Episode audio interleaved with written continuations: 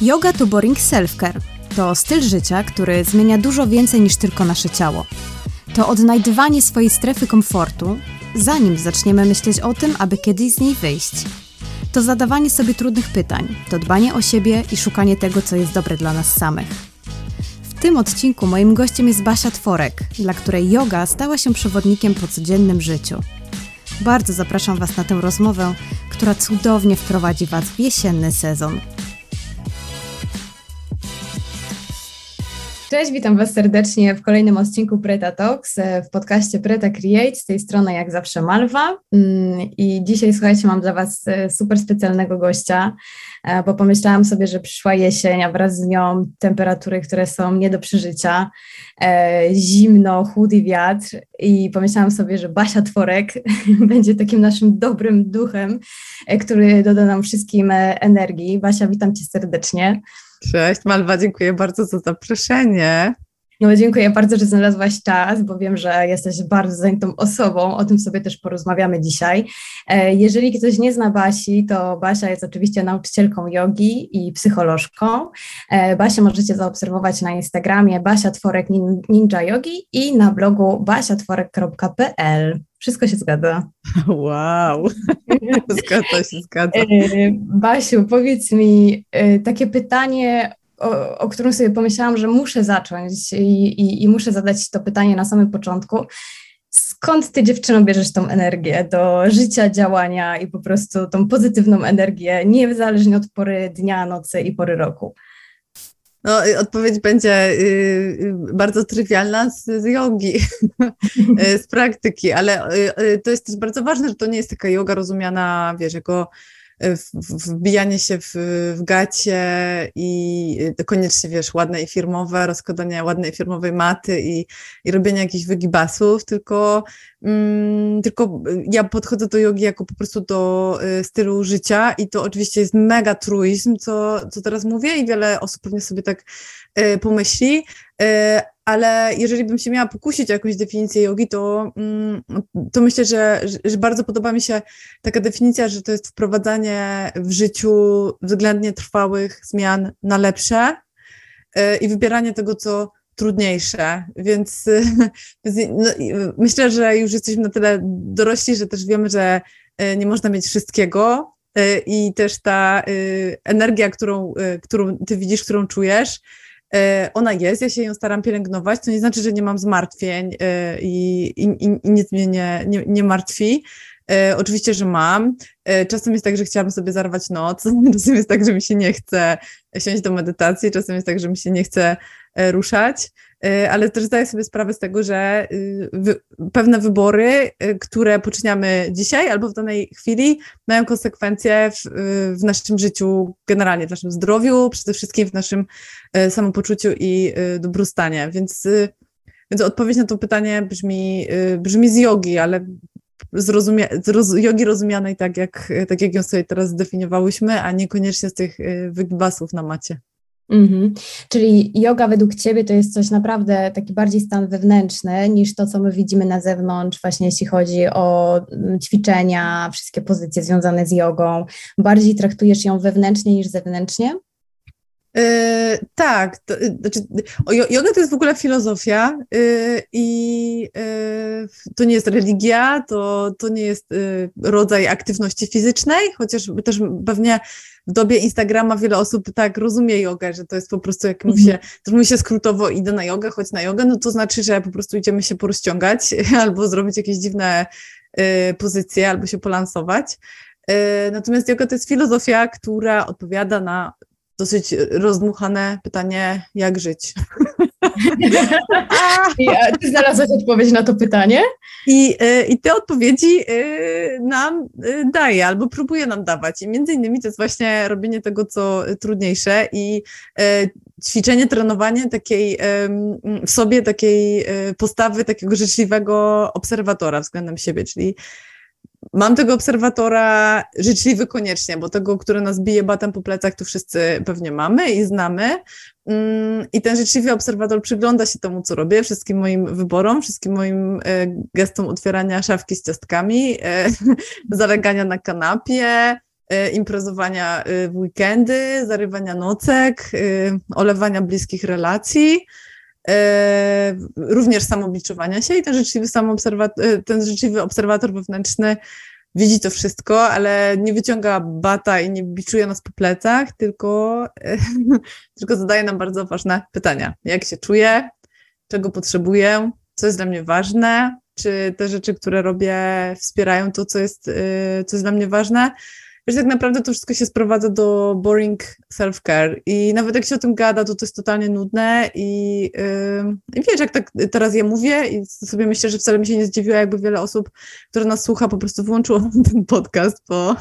Naprawdę, ja mam właśnie wręcz przeciwnie, wiesz, mówisz o ty jakieś pięciu minut i ja już bym mogła zacząć robić notatki, pewnie miałabym ich sporo, dlatego, że wydaje mi się, że właśnie takie naj, najtrudniejszym pytaniem jest pytanie, jak żyć, i ty gdzieś już próbujesz w tym momencie udzielić na nie odpowiedzi i myślę, że właśnie każdy z nas szuka odpowiedzi i też chyba popularność jogi, w ogóle całego tematu też mindfulness pokazuje, że jednak szukamy odpowiedzi na te pytania. To jest temat, który trenduje bardzo mocno, więc wydaje mi się, że jest wręcz przeciwnie, że jednak... E, trenduje.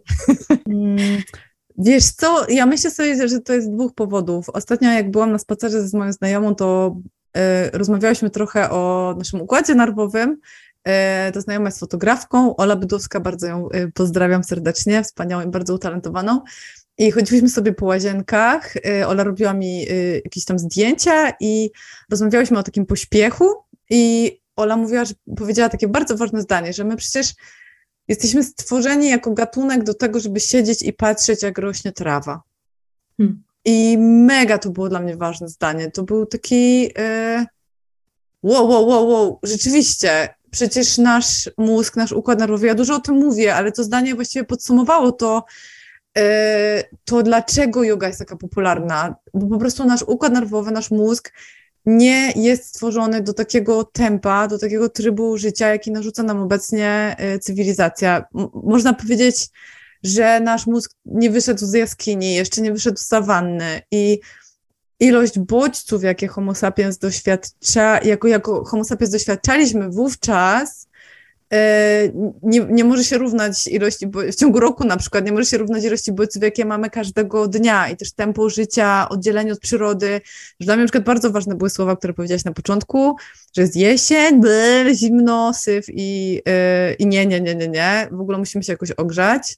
Mm, a ja sobie myślę, że jesień jest fajna i że jest potrzebna i że, y, i że to, jak bardzo nie lubimy niektórych pór roku, na przykład to, jak nam wyłazi smutek, jak nam wchodzi obniżony nastrój, jak nam się y, y, przygnębienie, żal, jak nam się nie chce, jak się pojawia taka jakaś sztywność i zniechęcenie, to tylko nam pokazuje, jak bardzo na przykład się eksploatowaliśmy przez pozostałą część roku e, i też nam pokazuje, co się z nami dzieje. To też są bardzo ważne informacje. I teraz pytanie, czy bierzesz tabletkę przeciwbólową, czy idziesz do lekarza po psychotropy na, e, na gorszy czas w roku, czy masz możliwość, bo to też jest zrobienie tego, co trudniejsze często, masz możliwość zatrzymać się, wsłuchać się w to, co się dzieje z tobą i się na przykład zatrzymać, albo zwolnić, albo sobą zaopiekować. E, to są trudne rzeczy i pewnie jak o tym mówię, to też, e, to też w wielu słuchaczach się pojawia, okej, okay, jakby super by było, ale nie mogę, nie? Nie, nie, mogę sobie na to pozwolić, bo, bo mam, nie wiem, kredyt, pracę, muszę dbać o swoją karierę, o swoją markę osobistą, to się samo nie zrobi i to jest wszystko prawda, I, I można powiedzieć, że jesteśmy trochę między młotem a kowadłem, ponieważ z jednej strony jest ta cywilizacja, która nam narzuca to tempo, do którego musimy się wpasować, żeby przeżyć, żeby nadążyć, a z drugiej strony są nasze ograniczenia w postaci tego, jak działa nasz układ nerwowy, jak działa nasze ciało i niestety tego nie przeskoczymy. Możemy pożyczać i im młodsi jesteśmy, tym łatwiej nam pożyczać i, i mniej odczuwamy te, te pożyczki, a im starsi jesteśmy, tym po prostu to to, to mocniej odczuwamy, że pożyczyliśmy i właśnie tym mocniej jesteśmy przygnębieni zimą i jesienią. Mhm. Mm, zgadzam się z tym, że jesień jest bardzo potrzebna i w ogóle ja tak naprawdę lubię, kiedy zmieniają się pory roku, bo w każdej porze roku ja funkcjonuję trochę inaczej i wydaje mi się, że to jest też takie naturalne, bo dużo mówisz o tym, jak my funkcjonujemy jako ludzie, że w lecie po prostu naprawdę rozluźniamy się i trochę się rozleniwiamy i myślę, że najważniejsze jest, żeby w lecie właśnie dać sobie na to przyzwolenie. W jesieni może właśnie przychodzi czas na to, żeby zadbać o siebie tak we, od wewnątrz, no nie? Czyli o zdrowie, o duszę i o umysł, czyli też trochę o tym, o czym będziemy rozmawiać. E, I, i, I, myślę, że jeżeli w tej perspektywie podejdziemy sobie do jesieni, która już e, jest tutaj za rogiem, to wydaje mi się, że rzeczywiście możemy się nastawić do niej pozytywnie. E, czyli chyba cały czas też chodzi o to, żeby po prostu szukać tych pozytywnych aspektów, właśnie jeżeli jest zimno i wieje i pada deszcz, to może to jest moment, żeby zająć się sobą, nie? żeby sobie po prostu siebie otulić e, na różnych poziomach. I Rozmawiamy sobie o jodze w tym kontekście i zastanawiam się też do tego, co przed chwilą powiedziałaś, czy yoga może się stać, czy istnieje takie niebezpieczeństwo w jodze y, jako stylu życia, y, że ona się stanie pewnego rodzaju nie rytuałem albo właśnie nie sposobem na życie, ale trochę ucieczką od takiej rzeczywistości, która jest dla nas przytłaczająca. Myślałaś kiedyś o tym w ten sposób? Oczywiście, że myślałam. Jest y, bardzo polecam przy okazji fantastyczny y, podcast y, Joanny Gutral. Y, jest taki odcinek o psychodelikach i, i tam jest bardzo ciekawa rozmowa odnośnie psychodelików, ale ja myślę, że to jest odnośnie wszystkich e, praktyk e, takich w poszukiwaniu, gdzie mamy ten aspekt poszukiwania transcendencji i, i w jodze też to się możemy spotkać, bo oczywiście są różne powody, dla których ktoś zaczyna praktykować jogę. Dla niektórych to po prostu jest sposób na zwiększenie mobilności, dla niektórych dla sposób na obniżenie stresu w takim codziennym życiu, ale też jest bardzo wiele osób, które sięgają po jogę, kiedy są w kryzysie i szukają y, tej głębi, którą gdzieś, y, którą gdzieś utracili i, y, i oczywiście są takie narzędzia jogi, które mogą pomóc odzyskać to, to poczucie transcendencji i też takiego kontaktu z sobą. Na przykład jest to medytacja albo praktyka wdzięczności. E, lub też praca z oddechem, e, ale też myślę, że praca z ciałem generalnie jest, może stać się taką, taką wspierającą drogą powrotu do siebie.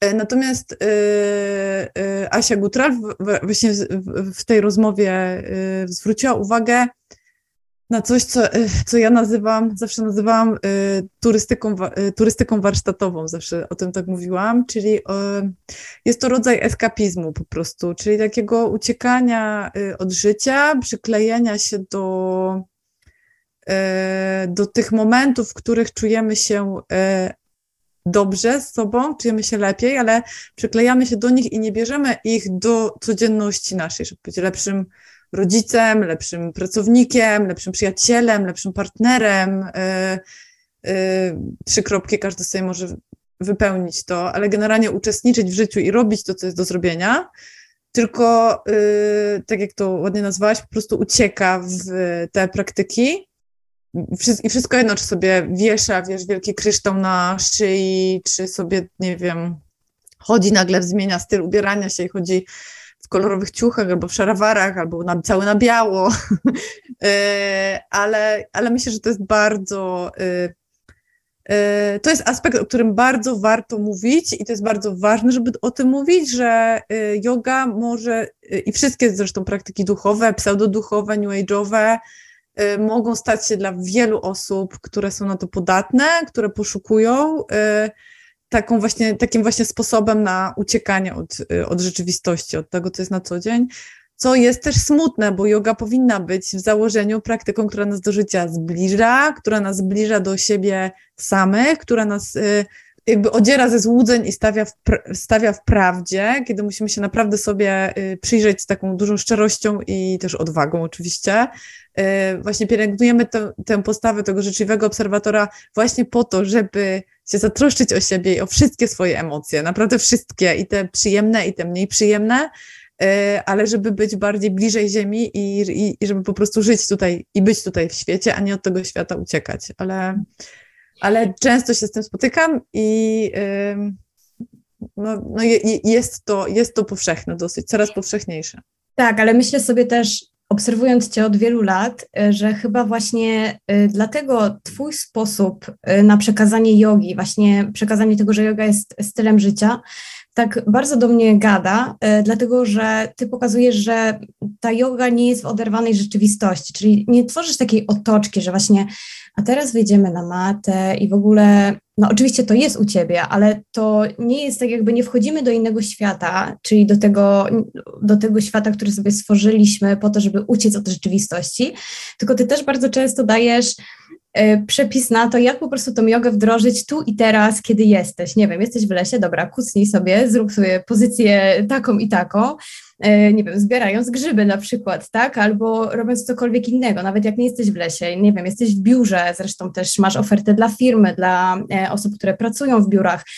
Bardzo dużo też mówisz o tym, żeby zadbać o kręgosłup, czyli ta twoja yoga jest bardzo bardzo taka osadzona in real life, moim zdaniem. I to jest coś, co mm, myślę jest nam w tym momencie najbardziej potrzebne właśnie w kontekście tego, o czym rozmawiamy, żeby yoga nie była ucieczką, nie była jakimś zamiennikiem, tylko tak jak powiedziałaś na samym początku, żeby stała się naszym stylem życia, ale w pasowanym do tego życia, które mamy tu i teraz, bo wszyscy nagle nie wyjedziemy w Bieszczady, e, nie kupimy sobie domku na odludziu e, i tam będziemy medytować i powtarzać afirmacje i po prostu będziemy mieć idealne warunki do praktykowania jogi, bo myślę sobie, że w dzisiejszych czasach właśnie nie chodzi o to, żeby mieć idealne warunki do tej jogi, tylko żeby po prostu e, znaleźć te warunki tu, gdzie jestem w tym momencie. I powiedz mi, jak, y, jak to wygląda u Ciebie, tak szczerze zupełnie? E, czyli jak Ty praktykujesz tą jogę? E, codziennie ją praktykujesz i to jest tak, że po prostu budzisz się i od tego zaczynasz swój dzień? Czy zdarzają Ci się też takie dni, że po prostu dobra, nie mam na to siły, mocy, e, odpuszczam, nie mam przestrzeni na to i nie jestem na to przygotowana? Żeby było jasne, dla mnie yoga to nie, to nie są ćwiczenia fizyczne. To jest mm. wszystko to, co robimy, żeby, żeby zadbać o siebie, żeby, żeby być lepszymi ludźmi. Czyli to jest właśnie to wprowadzanie takich stałych zmian na lepsze. Yy, I yy, wiesz, to się też zmienia w ciągu życia. Yy, I pamiętam, że, że kiedy, zanim się pojawiła moja córka na świecie, to miałam dużo więcej czasu do tego, żeby, nie wiem, właśnie wchodzić na matę i dbać o ten taki fizyczny, aspekt praktyki, uczyć się nowych pozycji, jakby szukać tych swoich granic. Byłam bardzo tym podekscytowana też. Y, ale teraz jestem mamą dwuletniej Ireny i zupełnie mi się zmieniło życie. Wiesz, na przykład gorzej się wysypiam, więc na przykład dla mnie jogą jest to, że jest 22.30, mogłam sobie jeszcze scrollować i obejrzeć jeszcze dwa odcinki Seinfelda na Netflixie, ale tego nie robię, bo wiem, że muszę iść, jakby, że, że, że dobre dla mnie będzie, nie muszę właśnie, dobre dla mnie będzie, jeżeli pójdę spać, bo wtedy się zregeneruję, bo wtedy będę lepszą mamą, będę lepszą żoną, będę, le, będzie mi się lepiej pracować, będę się lepiej koncentrować, będę y, milsza, będę mieć, będę mieć więcej zasobów do tego, żeby Mm, kontynuować stres, więc, więc wiesz, zaczynamy od dupy strony, bo zaczynamy od, y, od, od wieczorów, ale, ale mhm. tak naprawdę to, to, to wysypianie się i ta noc jest, jest kluczowa, bo też budzę się kilka razy, moje dziecko się budzi, wchodzi na mnie, jeszcze jest na cycu, przewijam ją, śpi ze mną w łóżku, więc y, jakby dużo jest tych pobudek, więc jakość tego snu też nie jest taka super, jak, jak była kiedyś, wtedy, kiedy wiesz, sobie po prostu, po prostu spałam w ciszy i spokoju, bardzo, bardzo dla mnie ważne jest to, że y, spotykamy się codziennie o 8 rano na 10 minut medytacji na Instagramie. Robimy to od pół roku. E, wcześniej, wcześniej robiliśmy to w pandemii. Ja wtedy byłam w ciąży. Pamiętam, jak, jak się pojawił lockdown, zakaz wejścia do lasu, w ogóle zakaz wychodzenia z domu. I zapytałam wtedy y, moją społeczność, jak, jak, jak, czego potrzebują i wszedł wtedy pomysł takich codziennych, porannych medytacji. Skoro nie możemy wychodzić z domu, to, to medytujemy. To było ekstra, medytowaliśmy przez trzy miesiące, potem musiałam przestać, bo już y, rodziłam. Y, ale kiedy wybuchła wojna na Ukrainie y, i wszyscy znowu się poczuli jakoś tak, tak niepewnie i ciężko, to wróciliśmy do tych porannych medytacji. To trwa już pół roku.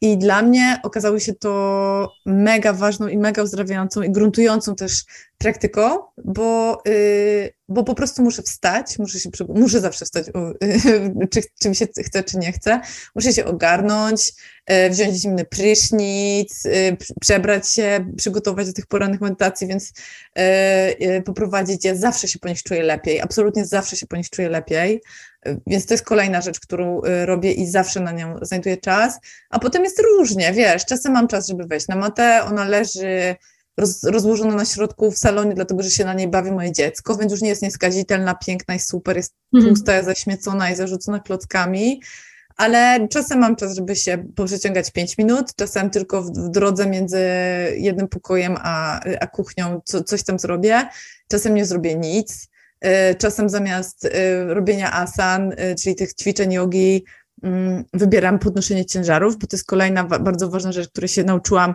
po porodzie, że muszę być silna, żeby, żeby muszę się wzmacniać, nie tylko mieć mobilność, którą, którą nam daje yoga, bo też yoga nam nie daje wszystkiego. I to też jest taki mit, że jedna aktywność nam wszystko zapewni. Yoga jest jakby, asany są super, ale ten element siły, y, wzmacniania ciała też jest super ważny, więc y, podnoszenie ciężarów to jest moje absolutne odkrycie i staram się to też robić y, dwa razy w tygodniu co najmniej i wychodzę i, i to robię i się podciągam i to mi też daje mega moc. I to też dla mnie jest yoga, bo, bo yoga to, są, to jest po prostu dbanie o siebie. Yy, wiesz, czasem są takie dni, kiedy w ogóle nie mam czasu dla siebie, jestem ze swoim dzieckiem, ale jest taka jedna praktyka, która jest ze mną zawsze, która mi zawsze mega pomaga, jest dla mnie absolutnie niezawodna i y, plusem jest to, że jakby z, sekund, z sekundy na sekundę z każdym kolejnym powtórzeniem jest coraz y, łatwiejsza. To jest po prostu wracanie do swoich zmysłów, czyli po prostu kiedy czuję, że pojawiają się trudne emocje, kiedy mną porywają, mnie porywają myśli, kiedy się spieszę, kiedy mi jest ciężko, kiedy identyfikuję w sobie, że jestem nie wiem, napięta, yy, wkurzona albo jakby zmęczona na przykład albo niewyspana, to po prostu skupiam się na totalnie prostych rzeczach, czyli na tym, że dotykam ubrania. Wręcz czasem robię tak, że sobie łapię i sobie tak, wiesz, tak, tak pocieram po prostu bluzkę, żeby ten zmysł dotyku zaktywizować. Yy, słuch, smak, to jak y, czuję ciało, czyli jak stawiam y, kroki, to są takie proste rzeczy, szczególnie słuch i wzrok są takie y, super ważne, ale to jest ważne, żeby się nie skupiać na głosach ludzi, tylko na przykład na jakimś takim jednostajnym szumie albo samochodach. To są proste praktyki, tak zwane mindfulness, wcześniej znane i, i, i zanim jeszcze się pojawiło mindfulness, jako praktyki rozszerzonej e, świadomości.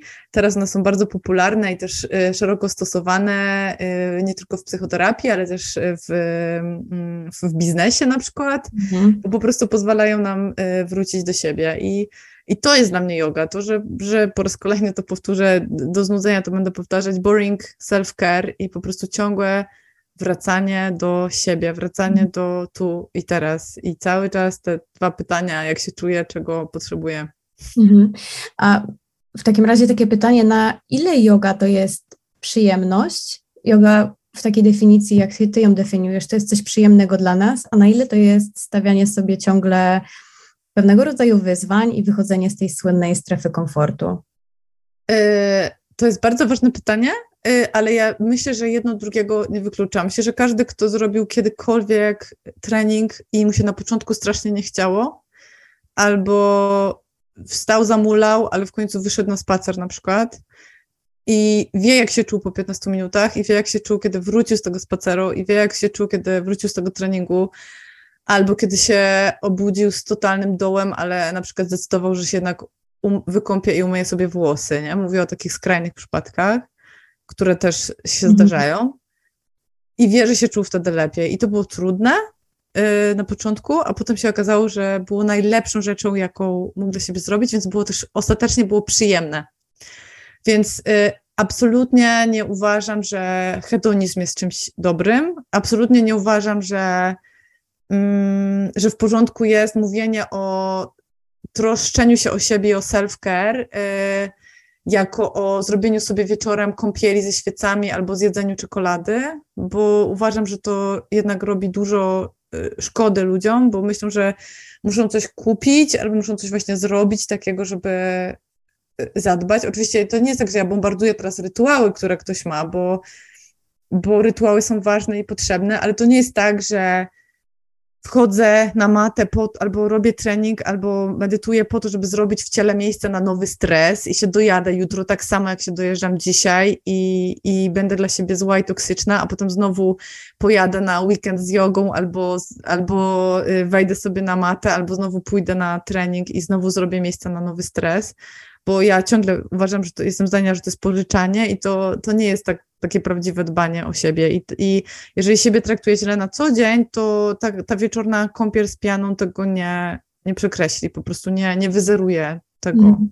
Właśnie wydaje mi się, że tak naprawdę to dbanie o siebie to jest hipertrudna rzecz, nawet mówię o własnym przykładzie, bo bardzo łatwo jest popaść w to, że to dbanie o siebie to jest właśnie, a pójdę sobie do fryzjera, pójdę sobie do kosmetyczki na masaż, um, zamówię sobie coś dobrego do jedzenia, e, czyli po prostu takie totalnie sztuczne zamienniki, które są tylko chwilowe, e, a takie prawdziwe dbanie o siebie w rozumieniu, że dobra, zrobię sobie zakupy na najbliższe pięć dni, żeby, e, żeby były one w lodówce, żeby mnie zmobilizowały do tego, żeby ugotować. Potem ugotuję te rzeczy, a nie pozwolę im się zepsuć w tej lodówce.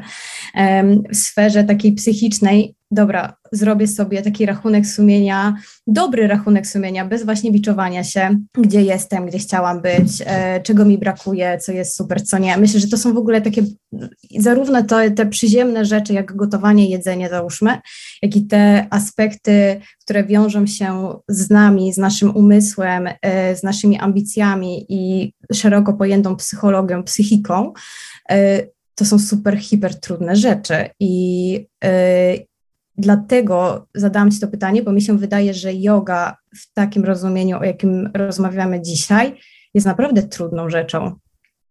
No na pewno jest dużo trudniejsze niż y, ubranie kolorowych gaci, zrobienie sobie fajnej pozycji na macie i wrzucenie zdjęcia na Insta. No, na, pewno jest, na, na pewno jest to trudniejsze. Może y, mniej y, klikalne, mniej cool y, i, i też uważam, naprawdę będę to powtarzać, że to, to jest boring self-care, tam jakby nie ma nic, y, nic godnego fajerwerków po prostu i mm, i często, wiesz, się śmieję że z moimi znajomymi, że żyję jak babcia, że babcia Basia, nie? że po prostu się kładę do tej, do tej drugiej 30. Ale wiesz, to jest śmieszne, nie imprezuję w weekendy, ale jestem bardzo, bardzo szczęśliwa i E, mam dużo energii i, e, jednocześnie czuję, że, że moje życie jest pełne e, znaczenia, a, a myślę, że to, jest, że, że to jest ostatecznie ważne, prawda? Nie to, co sobie kupimy, mm, nie to, jak ostro zaimprezujemy w weekend, tylko też po prostu to, jak się ze sobą na co dzień czujemy. I myślę też, że każdy sobie na to musi, musi znaleźć swój sposób. Na szczęście yoga, zawsze często, często to mówię, słyszałam, usłyszałam to pierwszy raz od mojego nauczyciela, Maćka Wieloboba, że yoga to tak naprawdę jest y, praca nad tym, żeby każdy z nas sobie stworzył taką skrzyneczkę z narzędziami, które dla nas działają. Że to nie jest tak, że masz młotek i tym młotkiem wywijasz i wszystko zrobisz, tylko dopiero jak będziesz mieć taką naprawdę, będziesz znać różne narzędzia, będziesz wiedzieć, co dla ciebie działa, to będziesz mógł, mogła adekwatnie dobrać te narzędzia do, do tego, czego aktualnie potrzebujesz. I, mhm. i, I po prostu to się też zmienia w miarę, w miarę praktyki, w miarę uczenia się siebie i dowiadywania się o sobie. I w sumie najfajniejsze i najbardziej optymistyczne jest to, że, że nigdy nie jest za późno. Dokładnie, też o to chciałam Ciebie zapytać. E, kiedy jest dobry moment na jogę, na rozpoczęcie jo- przygody całej życia w ogóle z jogą? E, rozumiem, że dzisiaj po prostu. Zawsze, tak, dzisiaj. a, a, a co takiego zmienia yoga, jeżeli ją na, podejdziemy do niej na serio i wdroży, będziemy próbować wdrożyć ją w nasze życie. Powiedziałaś, że u Ciebie to jest na pewno właśnie więcej energii, od której też zaczęłam e, tę naszą rozmowę. E, to jest więcej czasu i mm, taka samoświadomość, ale co jeszcze? Zastanawiam się na przykład, co ze stresem. Czujesz, że stresujesz się mniej, że masz kontrolę nad, e, nad swoim umysłem, właśnie nawet w takich sferach jak stres, jak emocje. Czujesz tutaj różnicę? Y, no, musimy sobie też powiedzieć, że stres jest nieodłączną częścią życia, tak? I dopóki żyjemy, dopóty będziemy odczuwać stres, dopóty będziemy odczuwać y, negatywne emocje. To jest ważne, nie możemy się ich pozbyć. To jest ważne, ale też optymistyczne, bo stres, tak jak wszystkie negatywne emocje, mają swoją funkcję, bardzo ważną funkcję, informują nas o różnych rzeczach, yy, ważnych, o tym, co jest dla nas ważne, o tym, gdzie są nasze yy, granice I, I myślę, że to jest jakby taka pierwsza rzecz, że, że yoga pozwoliła mi to zrozumieć. Y, ale niekoniecznie to wchodzenie na matę, tylko to już jest ten aspekt jogi, y, w którym, wiesz, też właśnie rozbudowujesz tą, y, tą skrzyneczkę z narzędziami, sięgasz po psychoedukację na przykład, dowiadujesz się czegoś o sobie, idziesz na psychoterapię, bo zaczynasz, wiesz, od pracy z ciałem i dowiadujesz się nagle o sobie, że ci się chce płakać, jak wiesz, zrobisz coś przez pięć minut i wejdziesz do pozycji dziecka i nagle ci się chce płakać i w sumie dlaczego ci się chce płakać, nie? I mm, sięgasz po inne narzędzia i dowiadujesz się czegoś o sobie, więc... Yy, więc myślę sobie, że, że też dlatego się mówi o jodze, że to jest praktyka, że to jest ścieżka, yy, że to nie jest po prostu robienie rzeczy, bo, yy, no bo po prostu yy, każdego dnia wybierasz y, to, to, co będziesz robić, to kim jesteś, wybierasz to, co trudniejsze, y, trzymam kciuki za siebie też, bo to nie jest zawsze takie proste, y, ale też o sobie się uczysz. I odpowiadając na twoje pytanie, tak, zdecydowanie czuję, że mam narzędzia do tego, żeby lepiej radzić sobie ze stresem. E, e, dużo rzeczy, które kiedyś bardzo mnie stresowały, bardzo mnie martwiły, teraz mnie już nie dotyka, nie, jakby albo dotyka mnie, ale na przykład potrafię sobie z tym szybciej poradzić dzięki narzędziom, które mam, dzięki temu, że wiem jak oddychać, wiem co do, sobie, co do siebie myśleć, jak sobie, jak sobie powiedzieć, jak sobie pomóc, albo jak rozładować na przykład napięcie, które, które mam w ciele, które rośnie. E, więc to, to są wszystko rzeczy, których się do siebie w miarę troszczenia się o siebie, w miarę praktyki e, dowiadujemy, ale to nie jest tak i nie powinno być tak, że nie wiem, z, naszego życia stres znika i, e, i znikają negatywne emocje, bo... Tak, bo wtedy stajemy się obojętni, gdzieś tacy właśnie wyzuci z Bo nie da, się, nie da się nie czuć tylko negatywnych emocji, a pozytywne się da czuć. Jeżeli się znieczulamy, to się znieczulamy na wszystkie emocje. Jeżeli się mhm. znieczulamy na te negatywne, to znieczulamy się też na te pozytywne. Po prostu tak na tym polega znieczulanie się i, e, i to też jest ważne. A myślę, że warto żyć jednak pełnią życia. Mamy tak tutaj w sumie niewiele czasu e, na tej planecie i, i, i, i fajnie by było, żeby e, go przeżyć, żeby ten czas przeżyć dobrze. myślę, że też wielu z nas się łapie w pewnym momencie, wiesz, niektórzy to nazywają jakimś tam kryzysem, Erikson chyba nazywa to, to kryzysami rozwojowymi, że, że, że pojawi się taki moment zwątpienia to, co ja tutaj robię, dlaczego tu jestem, tu gdzie jestem, czy na pewno wszystko jest ok, może mi czegoś brakuje, może tak stawiałam na karierę, że mi brakuje relacji, albo tak się zakałapućkałam, że zapomniałam o tym, co jest dla mnie ważne i teraz właśnie bym chciała zrobić karierę i chciałabym coś y, po sobie zostawić. Y, I, my, y, I, myślę sobie, że, że, że yoga też nam w tym może pomóc. To jakby w tym tym byciu bliżej siebie, bo e, z czasem też myślę, że pojawia się takie poczucie transcendencji. Ono się często pojawia, wiesz, w większości, na, w większości z nas się pewnie pojawia w przyrodzie, kiedy widzimy coś zachwycającego, czujemy się częścią czegoś większego, że przynależymy, jednocześnie pojawia się taki, taki respekt. E, I ja to poczucie transcendencji bardzo lubię, bo ono mi przypomina o tym, że moje problemy nie są po prostu, że świat się nie kończy na moich problemach. I ono się może pojawić w przyrodzie, może się pojawić w relacjach, kiedy się właśnie wiem, patrzysz na swoje dziecko, e, może się pojawiać w praktyce duchowej, może się pojawić w medytacji.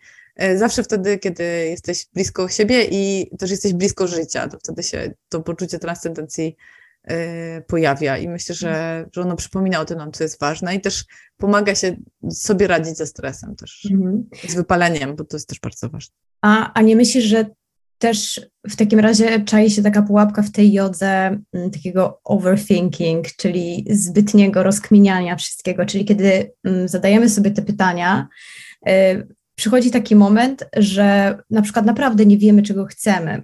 Ja ostatnio mierzę się z tym, że e, dostrzegłam to, że my żyjemy, jesteśmy pokoleniem i kolejne pokolenia też, które po raz pierwszy ma możliwość zrobienia wszystkiego i wszędzie, czyli nie wiem, na własnym przykładzie. Ja mogę w tym momencie zadecydować, że mieszkam gdzie chcę na całym świecie, mogę być kim chcę i troszeczkę też mamy taką e, narrację w świecie e, z zachodu i to jest super. Myślę, że to jest naprawdę bardzo dobre, ale tutaj też czai się troszeczkę taka pułapka tego, że nagle zaczynamy się zastanawiać, a może mi będzie lepiej tu, a może tu, a może ja chcę tego, a może ja chcę tego. I trochę też takie pytanie właśnie do tego, co powiedziałaś, czy w którymś momencie my sami musimy sobie postawić granice w tym zadawaniu pytań sobie, właśnie gdzie mi jest dobrze, e, co bym chciała, e, w tym, żeby, żeby po prostu nie złapać się w tą pułapkę zbytniego myślenia i rozkminiania różnych rzeczy pod taką przykrywką um, szukania, no trochę takiej właśnie idealnej wersji swojego życia, ale nie takiej sztucznej, tylko takiej naprawdę, że dążymy do tego, żeby to życie było pełne, ale ono nigdy pełne nie będzie, nie? Tylko, tylko trochę widzę w tym, co mówisz, taką pułapkę tego, że, że, możemy, że możemy po prostu do tego dążyć, a to jest nieosiągalne, nie? E, ja absolutnie nie uważam, że możemy być każdym, możemy robić wszystko i możemy być wszędzie. Uważam, że to jest e, pułapka naszej kultury i marketingu, e, który to znaczy, podkręca wiesz, to, że możemy być każdym, każdym tylko nie sobą, prawda? Bo wszędzie jest fajniej być, być kimś, ale nie tobą. I to, jest, I to jest też taki mental, moim zdaniem, takich późnych lat 80. w Stanach, a lat 90. w Polsce. Yy, i, I pokłosiem tego jest to, że wiesz, robi się teraz badania i młodzi ludzie są rzeczywiście dużo mniej zadowoleni z życia niż ich mhm. rodzice, niż ich y, dziadkowie. Tak, dokładnie, dokładnie o to mi chodzi, dlatego że wydaje mi się, że otworzyła się y, taka puszka i taka możliwość, że możemy tak naprawdę sztucznie być kim chcemy i gdzie chcemy. Oczywiście to jest możliwe do zrobienia, bo tak jak właśnie powiedziałam, ja to znaczy, wiesz, możemy wybrać miejsce do życia. Dużo osób pracuje zdalnie, możemy zmienić pracę, mamy, y, nie mamy granic w Europie, w większości y, państw. Jest to dużo łatwiejsze niż na przykład porównuję do pokolenia naszych rodziców. Y, być kim chcesz, ostatecznie możemy możemy bardzo łatwo też w dobie social mediów, troszeczkę się, dużo łatwiej mamy, żeby się przebranżowić, tak, i stać się tym, kim chcemy. Trochę o tym mówię, że e, też właśnie w kontekście social mediów widzimy, że ludzie są tym, tym, tym i tym i tak naprawdę, wiesz, to nie jest, to nie jest trudne, tak? Jeżeli się wstrzelimy w moment um, i, z, i z dobrym pomysłem, to jest to możliwe trochę, y, chyba się definicjami po prostu trochę z, mm. z, y, minęłyśmy, bo dla ciebie bycie każdym jest po prostu bycie tym, kim pragniesz być, w sensie na przykład przebranżowienie się albo wybranie jakiegoś stylu tak, życia, tak, stylu pracy, a ja przez bycie każdym zrozumiałam po prostu, że możesz być wszystkim, tylko nie sobą, bo bycie sobą jest y, jakby beznadziejne, mm -hmm. nudne i, i właśnie wydaje mi się, że jak mówię o tym, o tym micie tych późnych lat 80. i 90., to tam często się pojawia u coachów, typu wiesz, Tony Robbins, y, zawsze się pojawia takie prze, musisz wyjść ze swojej strefy komfortu. Po prostu nie możesz być w swojej, swojej strefie komfortu. To jest beznadziejne, jak jesteś w swojej strefie komfortu, bo to znaczy, że jesteś leniwa, jesteś, e, nie wiem, beznadziejna, jesteś nudna, jesteś po prostu, nie rozwijasz się, nie uczysz się niczego nowego, nie, jakby siedzisz w swojej skorupie, bla, bla, bla, bla, bla, bla. Mm, czyli tak naprawdę, gdybyśmy się temu przyjrzeli troszeczkę bliżej, to to jest takie, to kim jesteś teraz, jest niewystarczające, bądź kimś innym, bo to, kim jesteś, jest, jest beznadziejne po prostu, tak? Zrób coś, zrób coś, po prostu zrób coś, bo jak ci za dobrze, to musisz coś zrobić. I wydaje mi się, że ten mit tej strefy komfortu bardzo mocno, bardzo mocno zakorzenił się w, e, w tych nowych pokoleniach. Hmm, zaczynając już od tego baby boomers jest jakby moim zdaniem coraz gorzej.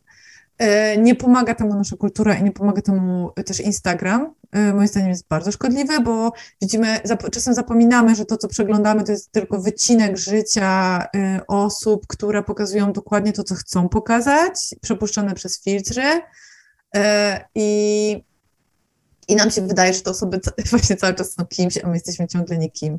A ja chciałam tutaj rozbroić ten mit o, o, o strefie, o tym wychodzeniu ze swojej strefy komfortu, i powiedzieć, że żeby wyjść ze swojej strefy komfortu, to trzeba najpierw wiedzieć, czym ona jest i jaka ona jest, żeby, żeby nie wiem, zostawić to, kim jesteś, porzucić to, kim jesteś, taki jest, jest, jest, taki żart, yy, yy, to chyba kawał, nie wiem, wydaje mi się, że Suficki, mój nauczyciel, to właśnie Maciek Wierob bardzo często powtarza, że spotka, spotyka się dwóch takich yy, wędrujących joginów, którzy nic nie mają w Indiach i zaczynają rozmawiać o swojej przyszłości. Jeden mówi, wiesz, żeby być saniasjaninem, żeby być tutaj tym, tym świętym, tym praktykującym joginem, to naprawdę bardzo dużo zostawiłem. Zostawiłam swoją y, wspaniałą firmę, y, piękną żonę, y, swoją wspaniałą rzeczywistość.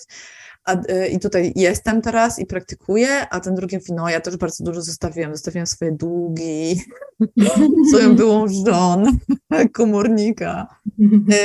I właśnie i często jest tak, że żeby coś zostawić, musimy po prostu to dobrze znać. Więc ja sobie tak myślę, że taka prawdziwa praktyka jogi, nieściemniana na Instagramie, jest właśnie takim poznawaniem tego, kim jestem i gdzie jest moja strefa komfortu, co jest dla mnie tak naprawdę ważne, bo bez tego nie mogę tego zostawić po prostu. To jest, to jest jakby, wiesz, jestem takim wtedy statkiem, który jest rzucany na falach, jak w tym wierszu Rembo, statek pijany po prostu, że, że wiesz, fale go rzucają, a, a ja nie mam swojej przystani, nie wiem, gdzie mogę wracać, nie wiem, czy w razie stresu, kiedy będzie, będę potrzebować wrócić do siebie, to gdzie jest to do siebie, gdzie jest to ja. I też wydaje mi się, że wiele problemów się właśnie bierze stąd, że, że nie wiemy, kim tak naprawdę jesteśmy, co jest dla nas ważne, co sprawia, że się dobrze czujemy, że się czujemy bezpiecznie.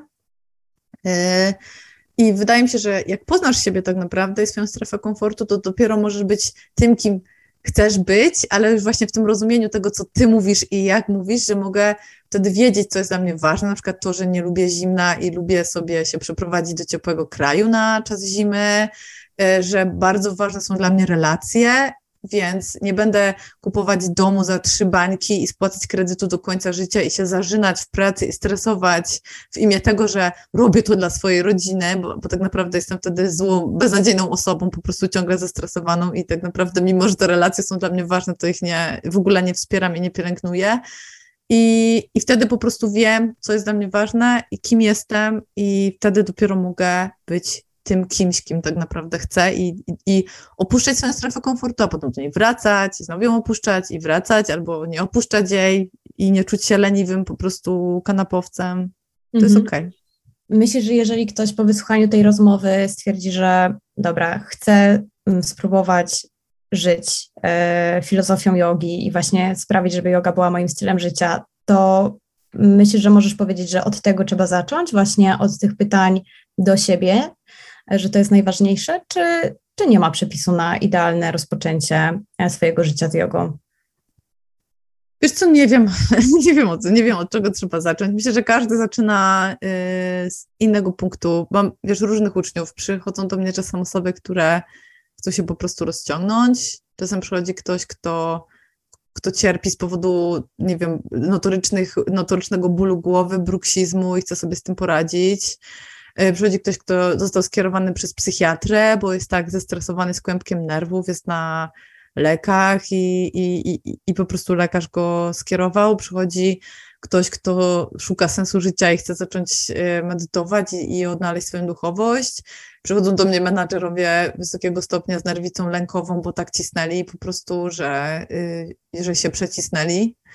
E, I każdy pewnie sobie definiuje te swoje potrzeby inaczej i szukamy narzędzi, które dla danej osoby będą działać, więc, yy, więc nie wiem od czego zacząć. Wydaje mi się, że nie ma takiej uniwersalnej rzeczy, nie? Więc na przykład wiele osób, które się zatrzymało na tym takim aspekcie yy, asanowo-akrobatycznym, są zadowoleni, nie szukają dalej, to też jest jak najbardziej w porządku, bo to też jest ważne, że są różne etapy życia yy, i każdy jest y, się, czymś wyróżnia, każdy jest inny i, i dla każdego etapu życia są, są właściwe inne, inne potrzeby, więc mm, więc nie, nie nie potrafię Ci odpowiedzieć na pytanie, od czego zacząć. Mhm. A w takim razie zapytam o efekty. Czy powinniśmy się ich spodziewać? Czy w ogóle powinniśmy uruchomić sobie taką myśl, że zaczynam to po to, żeby zobaczyć zmianę i efekty? Czy trochę tak dać, ponieść się flow? Um, a jeśli no, po prostu robimy coś po to, żeby rzeczywiście zmienić, y, to, mm, to w którym momencie mm, powinniśmy zobaczyć jakieś zmiany, czy w naszym myśleniu, y, czy przede wszystkim w naszym samopoczuciu, w zdrowiu, właśnie może w ilości energii, którą mamy? Wiesz, to zależy od nas, bo każdy też zaczyna w innym momencie swojego życia i to jest bardzo y, osobnicza, bardzo indywidualna sprawa. Ja, kiedy jeszcze, zanim się urodziło moje dziecko, prowadziłam zajęcia y, na żywo, takie regularne y, w warszawskim stanie skupienia, to y, zawsze zaczynałam od tego, że siadaliśmy i pytałam moich uczniów, jak się czują danego dnia i, i, czego potrzebują. I to oczywiście nie było jakieś, wiesz, mega głębokie pytanie na, na pół godziny wywodów, tylko po prostu to pytanie y, miało dwie funkcje. Oczywiście pierwsza, najważniejsza była taka, że y, ja się potrzebowałam dowiedzieć, czy wiesz, czy ktoś, kogoś coś boli, czy ktoś ma jakieś ograniczenia, nie wiem, jak kogoś by bolał nadgarstek, to bym nie robiła praktyki podporów przez całe zajęcia. E, albo ktoś potrzebował czegoś na ból głowy, albo był bardzo zestresowany, e, więc to jakby jeden, jeden, aspekt tego pytania, albo raczej odpowiedzi, które otrzymywałam na, na, to pytanie był, był taki, że otrzymywałam jako nauczyciel informację, jak mam skomponować praktykę, żeby odpowiadała potrzebom moich uczniów, ale jest drugi ważniejszy aspekt, mianowicie taki, że jak siadam i sobie zadaję pytanie, jak się czuję i czego potrzebuję, e, to daje sobie przestrzeń na to, żeby usłyszeć te odpowiedzi, żeby one wybrzmiały. I czasem to jest jedyny moment w ciągu całego dnia, kiedy ja sobie daję, daję sobie możliwość czucia się dokładnie tak, jak się czuję. Czucia się nie wiem, źle, zmęczona, yy, obolała, albo właśnie szczęśliwa, albo właśnie zadowolona, albo właśnie, że potrzebuję, nie wiem, dzisiaj wycisku, bo, yy, bo to jest, bo, bo, bo dokładnie o to woła moje ciało.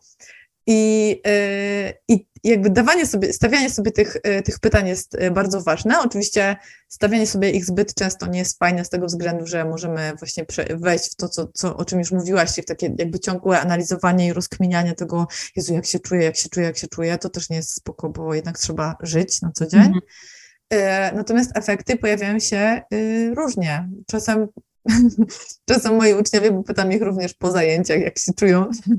Czasem ta godzina praktyki wystarczała, żeby, żeby się poczuli lepiej. Zazwyczaj tak jest, że jak zrobimy coś dla siebie, nawet jeżeli to jest kilka sekund skupiania y, jakby się na zmysłach swoich i koncentrowania uwagi na tu i teraz, y, już wystarcza, już poprawia nam nastrój, ale to nie są trwałe zmiany i trwała zmiana potrzebuje czasu. I ważne to jest, że kropla drąży skałę i że lepiej jest zrobić codziennie dużo małych rzeczy, jak chociażby te 10 minut medytacji, e, które robimy od pół roku i to jest już a lot, e, niż po prostu, wiesz, jechać na, e, na retreat, a potem wrócić do imprezowania, nie? Jak u Taco Hemingwaya w tym kawałku Białkoholicy, nie?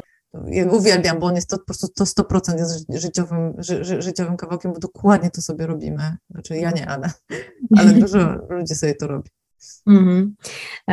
Basiu, no myślę, że to jest e, piękna puenta naszej rozmowy. E, bardzo Ci dziękuję i nie ukrywam, że już mi się uruchomiło dużo, mm, dużo myśli na takim głębszym poziomie i, i, i bardzo Ci dziękuję za tą Twoją definicję jogi, która dla mnie jest bardzo otwierająca i mam nadzieję, że dla naszych słuchaczy też, że na pewno zostawia więcej niż e, po prostu sama, nie wiem, godzina spędzona na macie, która też jest dobra, tak jak powiedziałaś, że tyle is enough. E, bardzo Ci dziękuję za tą rozmowę. No i w takim razie życzę Ci bardzo przyjemnej jesieni. Dziękuję, dziękuję no bardzo. Tak, lubisz najbardziej i, i żeby, żeby po prostu był czas na spełnianie wszystkich swoich najważniejszych potrzeb i na ten self-care, boring self-care, o którym dzisiaj mówiłaś. Bardzo Ci dziękuję. Za dziękuję rozmowę. ogromnie, dziękuję.